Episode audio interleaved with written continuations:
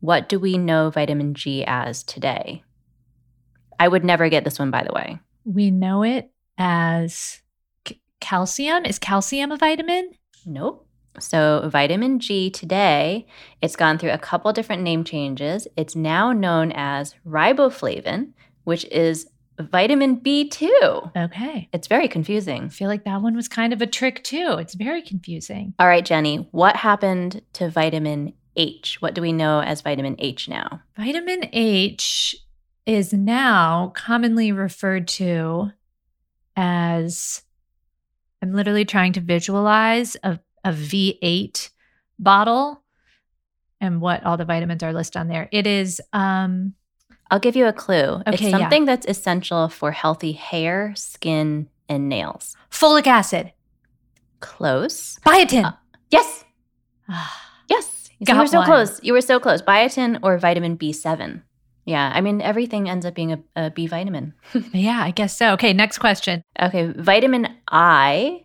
Um, actually, this is like a real trick one because this is like a non answer, to be honest with you. So I, I can't even. It's vitamin B7, I can't even count this one. So, vitamin B8. what happened with vitamin I was that it wasn't reclassified. Instead, it was declassified, and all records of it were lost. Oh, that's so sad for vitamin I. Okay. That sounds like it's like an alien substance or something. I don't know. It's locked away somewhere. Okay, vitamin I erased erased from history. So no wonder these are the lost vitamins. Yeah, let's just keep let's keep them lost. I can't even remember the existing vitamins. okay, so you've probably guessed it what our episode is about today. We're talking about vitamins. Right. We often think of vitamins in terms of our diet, but there's also a lot they can do when they're applied to your skin. And we're going to be joined by a very special guest right after the break.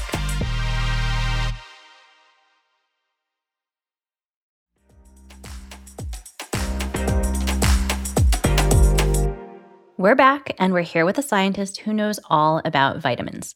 I'm Frauke Neuser. I am uh, a scientist, more specifically a chemist. I've been working in the area of cosmetic science and chemistry for over 20 years in the area of beauty. And uh, for the last eight years, I've been working on the uh, wonderful skincare brand Olay. Okay, we're going to go very basic here. What is a vitamin?